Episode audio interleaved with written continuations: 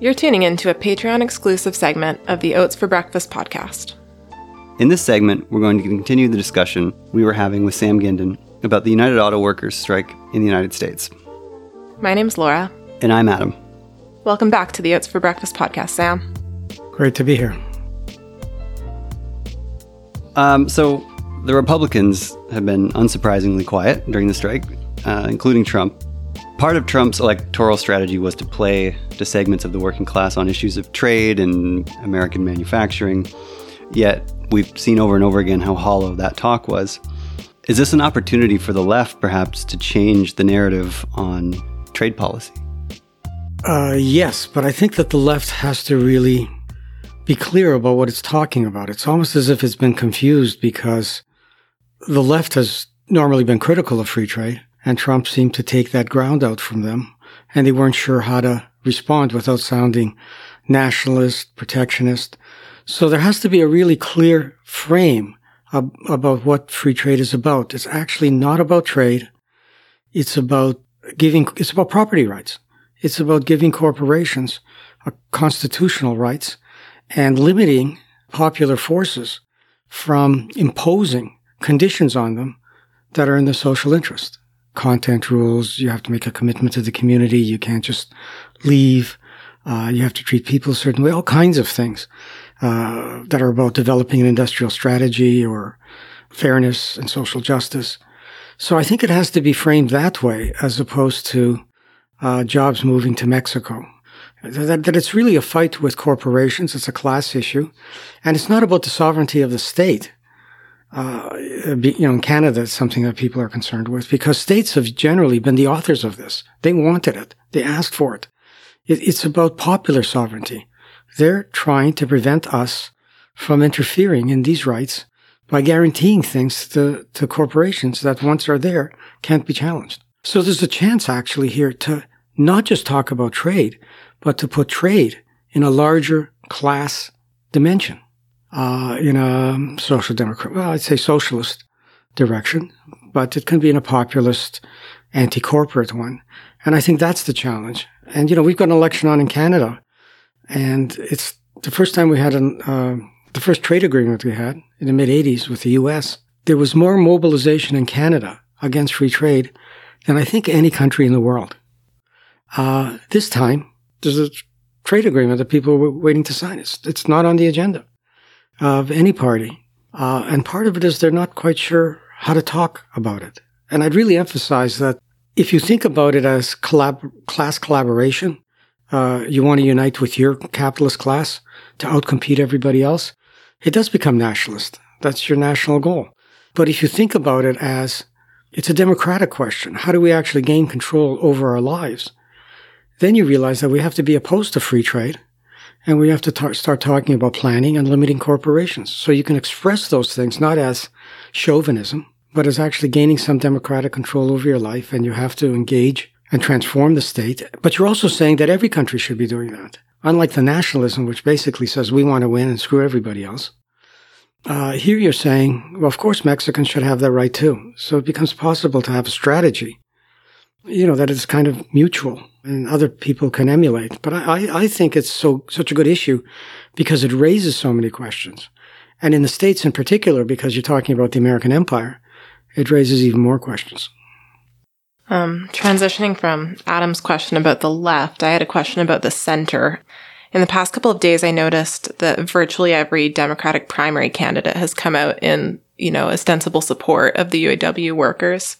Um, even I thought this was interesting. Uh, Pete Buttigieg, who's like the favorite among like the ultra ultra wealthy of all the Democratic candidates. So, um, I was wondering what you think this says about how issues of workers' rights and labor precarity and inequality are resonating with Americans. Well, it, it it's really clear in the state in the U.S. right now that there's been a backlash at the incredible insecurity that people have had while the economy has been growing. I mean, they're angry and they're frustrated and they're a bit more confident because they may not getting, be getting higher wages, but unemployment is low. And there is a sense of rebellion and you see it in so many places. Uh, like with the teachers, uh, you know, a lot of the rebellions were in Republican writings. People who were lifetime conservatives standing up and saying this this isn't fair. So there's definitely something going on, and some of it goes to the right, and some of it goes to the left. And any politician uh, will pick up on it, and they picked they learned this from Trump as well.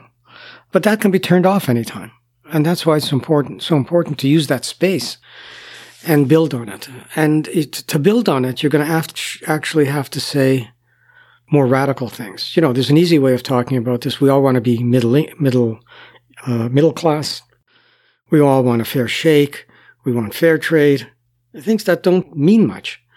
Uh, but as soon as you start being concrete, I think you're also going to see a lot of this middle ground fade away.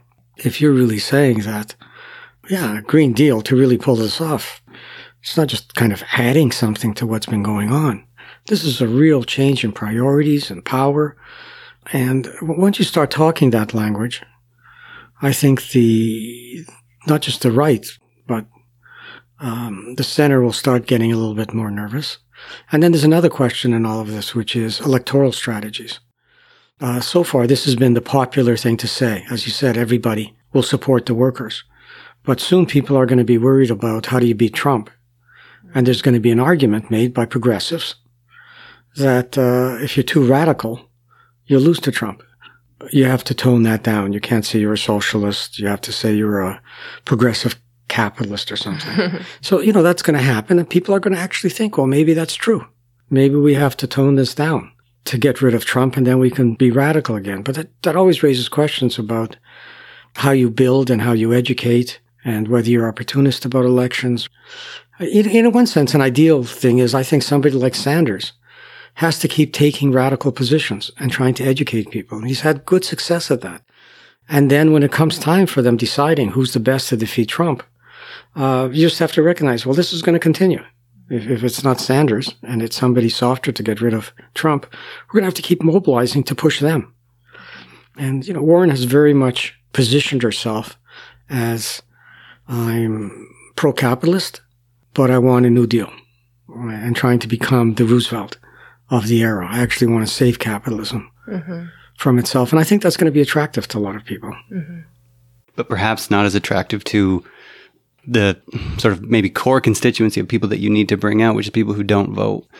And I think that's potentially where the Sanders movement makes its space is among those people who might be some of the very same people who, for example, are temporary employees at GM, people who are sort of experiencing precariousness in the labor market and genuinely sort of disenfranchised from the political process. No, I think you're right that, you know, one of the really key things in this election is going to be who votes.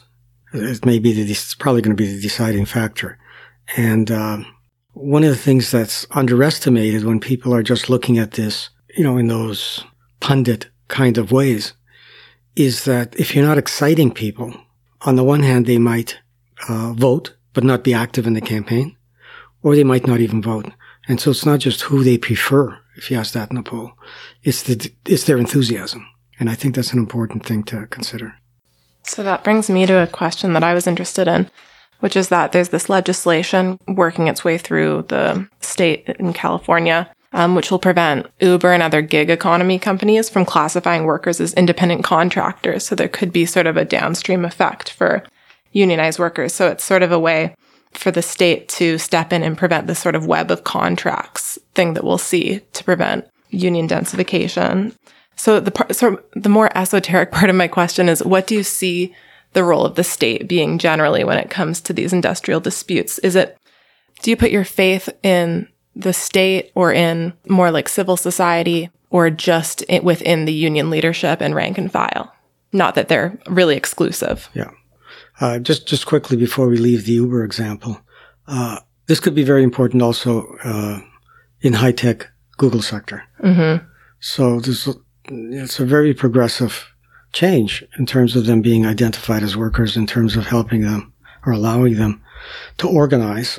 And I think this could be very important for Google workers because what's emerging with Google workers isn't actually economic demands.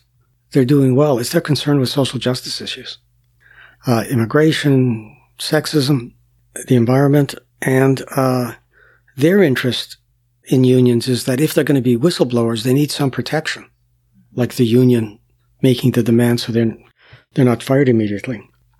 So that raises a whole question about uh, unions being different and organizing differently.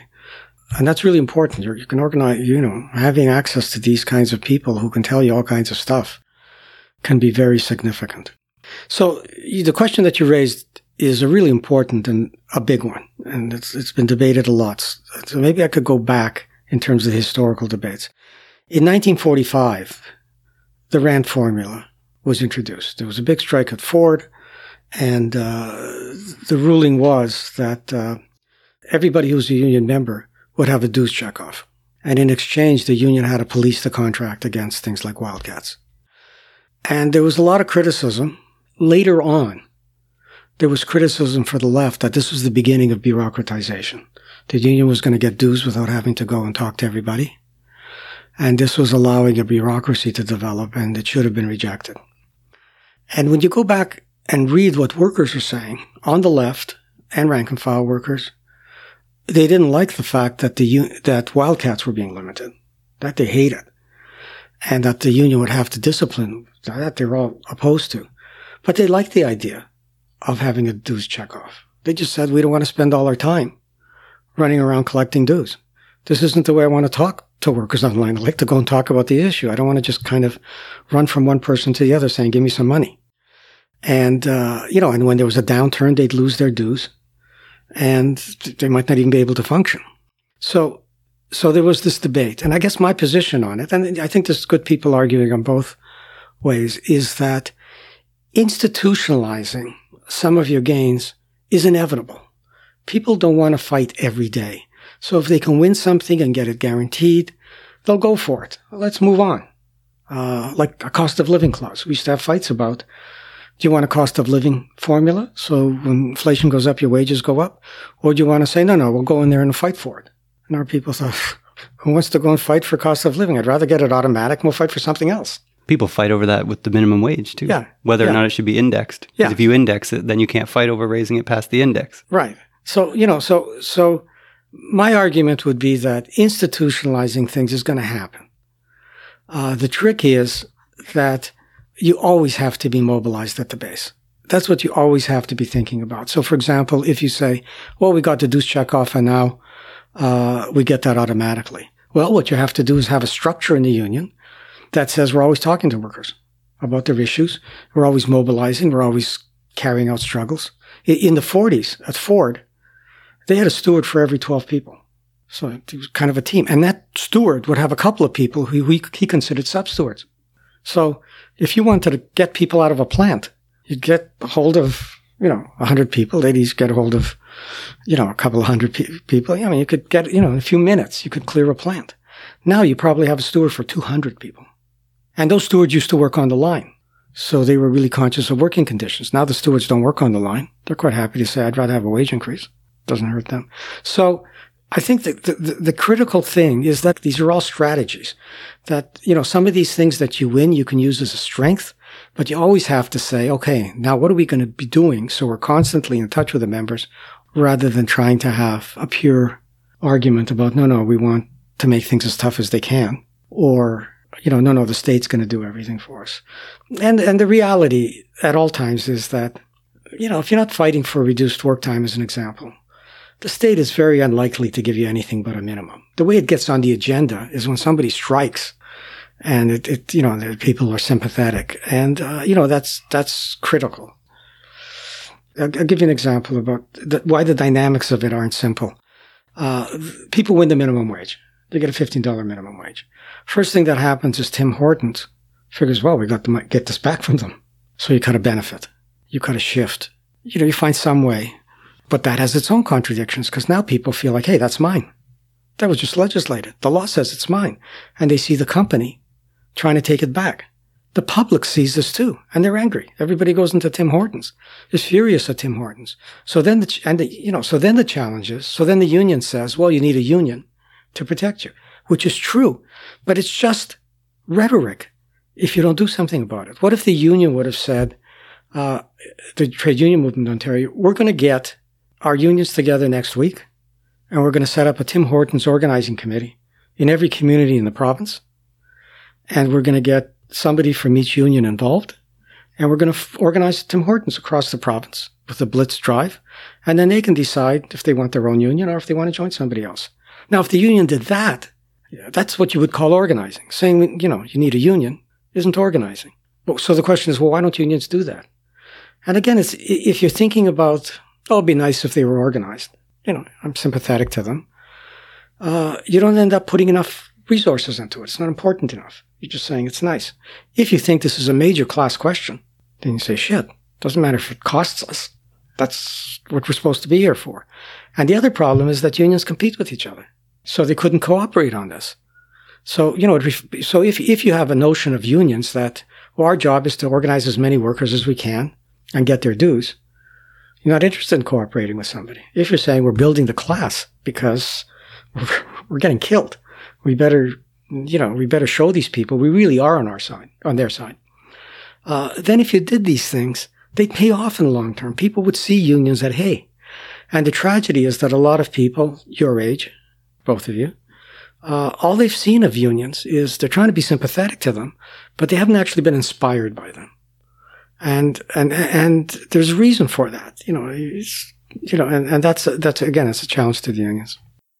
So we've seen since the strike started south of the border that, um, the Canadian workers in Oshawa were pretty much immediately temporarily laid off. Um, and a lot of that has to do with, you know, obvious manufacturing considerations and just in time production.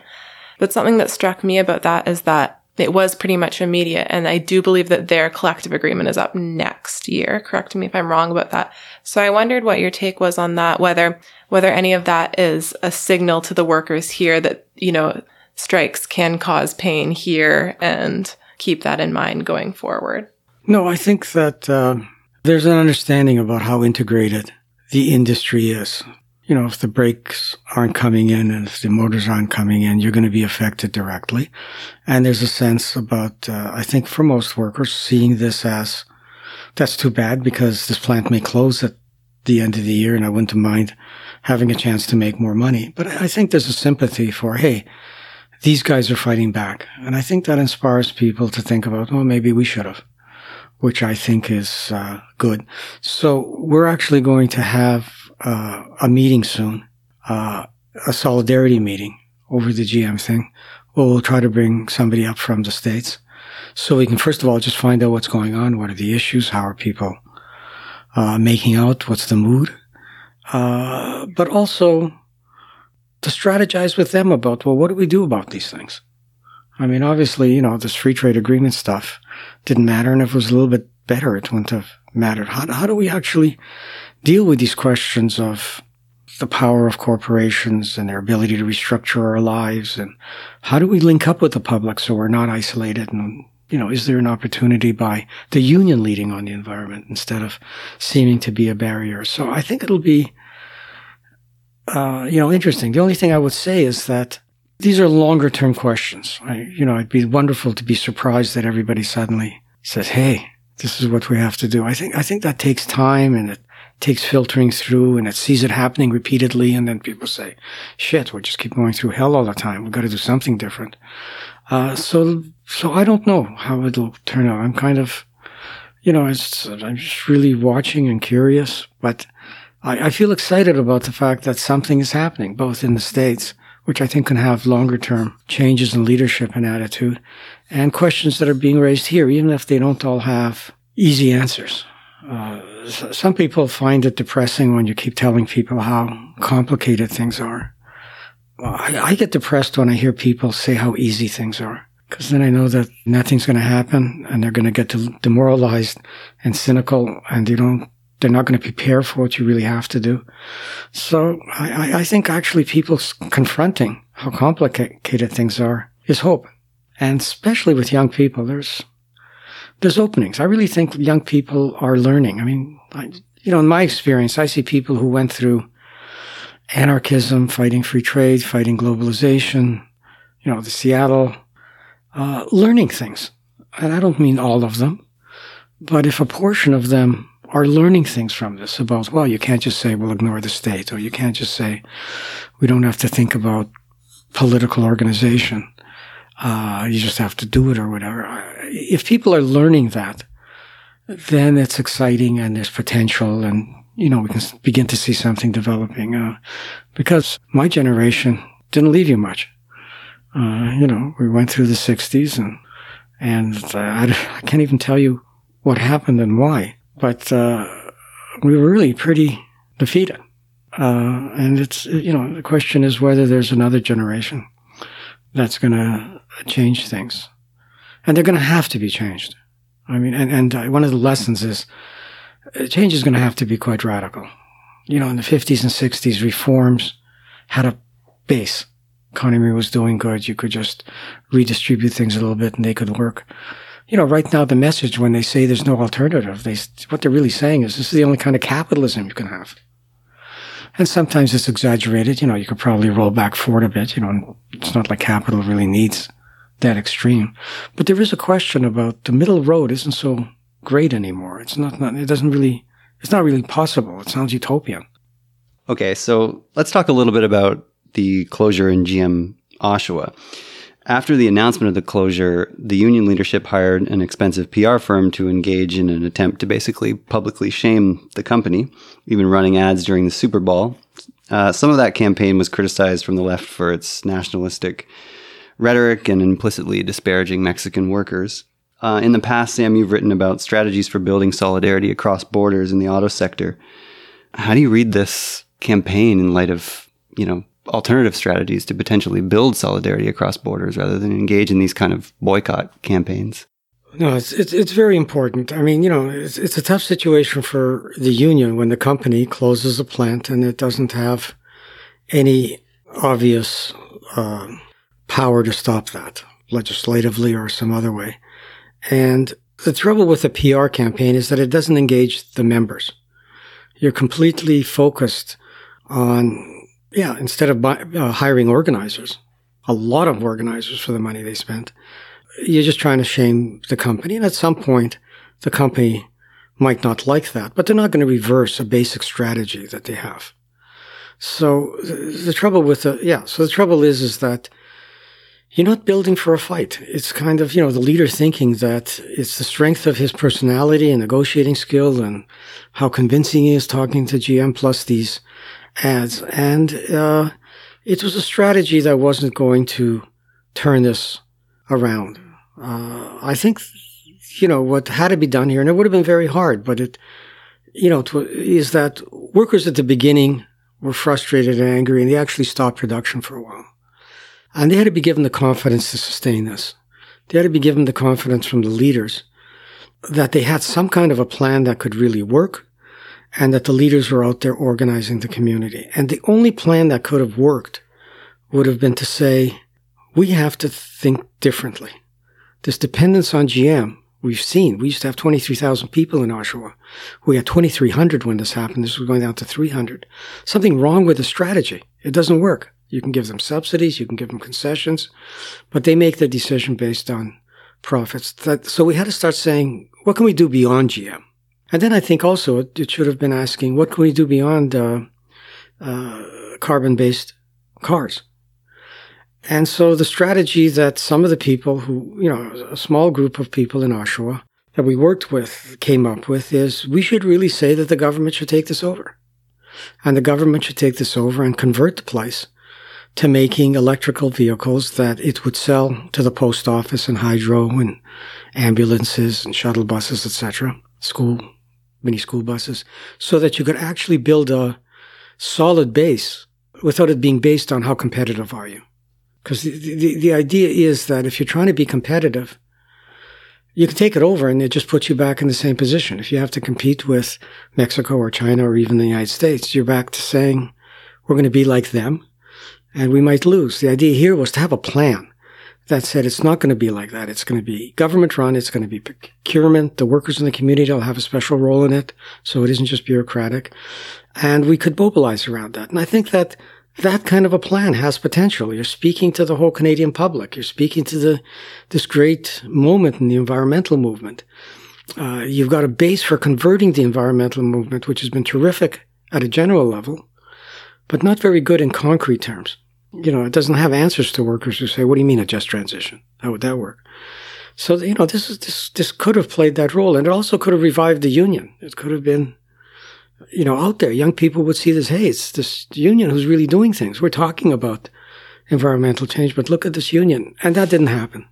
And the fact that that didn't happen was a real problem because workers look at what their union's doing and thinking, well, the union's not interested.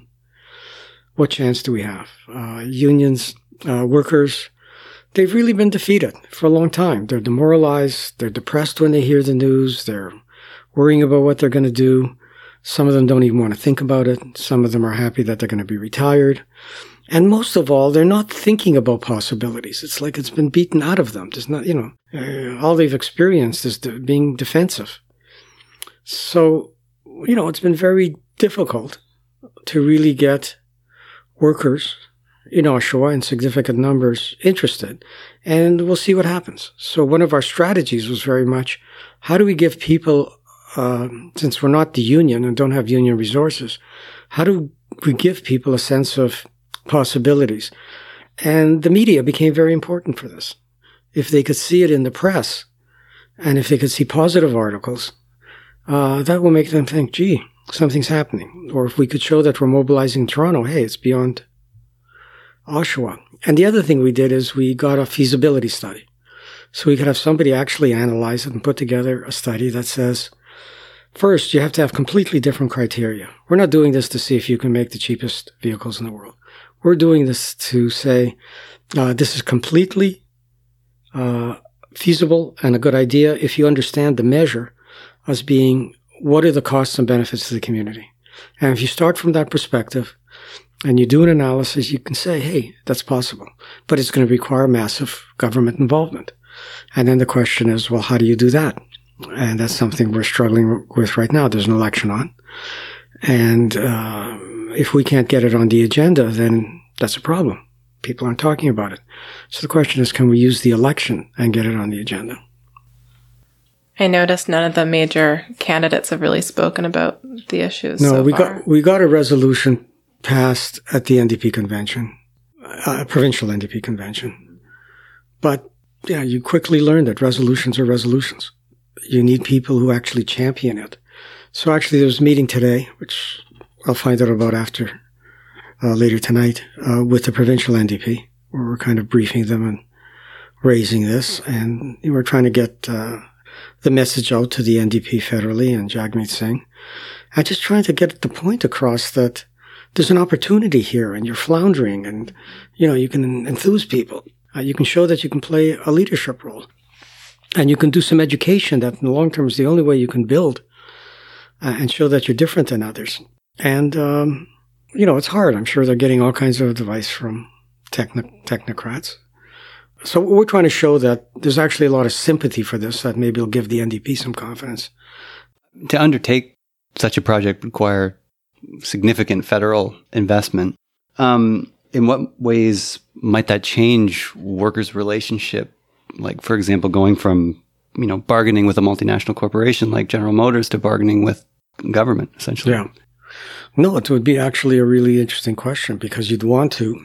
One of the things we put into the uh, feasibility study, that the, the person who did the feasibility study that is right in there, was that uh, this wasn't going to be a project that said workers are going to take lower wages to make this work. He did all his cost analysis on the assumption that all workers would get the top rate. There would be no second tier temporary workers or anything else. So he did all his cost estimates on that basis, which is a signal that we're trying to figure out how to do something differently. And I think there's a lot of things we'd have to think about differently. We'd want the workers with their skills to really be developed and to have more input um, to develop new kinds of skills. We're thinking about it would be great to have a research center, a transportation environment research center with, you know, 100 engineers, young engineers in Oshawa that's thinking about everything we could do. Uh, so it would be a different kind of relationship, both with the community. You know, it might be under municipal ownership, but it would require a lot of federal government money. And it would have, have a relationship with all kinds of people in the private sector because we can't make everything inside that plant. You'd have to be buying all kinds of things. But those kinds of questions are really interesting to think about. Okay, this is going to be different. And how does that work? And how do you bridge the fact that you're working there and you're worried about uh, bargaining with an employer? On the other hand, uh, you're thinking about the Canadian public more generally. So, you know, you'd be thinking about what kind of products it should be to make this consistent. I, I think it would be pretty exciting to have that kind of an example that could inspire others to maybe have different examples. Right, because there's, I mean, there's definitely a, a concern among some people. Well, there's first of all that that you could make a sort of green transition just, quote unquote. But then there's also a concern that the sort of concerns about environmentalism could be mobilized to make workers accept less, right, for mm-hmm. the greater good. Uh, these are balanced. These are questions uh, to balance. Uh, you know, you certainly have to think about it. If if the worker says we want to go in there and get a ten dollar wage increase, even if we are making more than the average, you'd have to actually have a discussion about that. Well, is that a good idea? But it meant it means that unions and workers would have to deal with this question of representing society more generally and representing ourselves. And I think I think one of the things that you do in those circumstances is you set certain floors that you don't want you know, broken through. Like, in other words, that the conditions have to be good. There's no way we're going to sacrifice our health. That's not to, that isn't how we should deal with making this work. Uh, that this shouldn't work at the expense of lower paid workers. You know, so that's not going to be a condition. But beyond that, yeah, there might be some difficult questions that you have to raise and ask. You know, you might, you might decide, hey, it's a better idea to fight for public pensions so that everybody has a pension and you know we're not in danger of this place closes we might lose our pension or something thanks for coming on the podcast sam. This has been a really great discussion. My pleasure. And thanks again for our listeners to tuning into this patreon exclusive segment of oats for breakfast. And thanks for being a patron of the podcast. Your support means a lot to us. See you again soon. Bye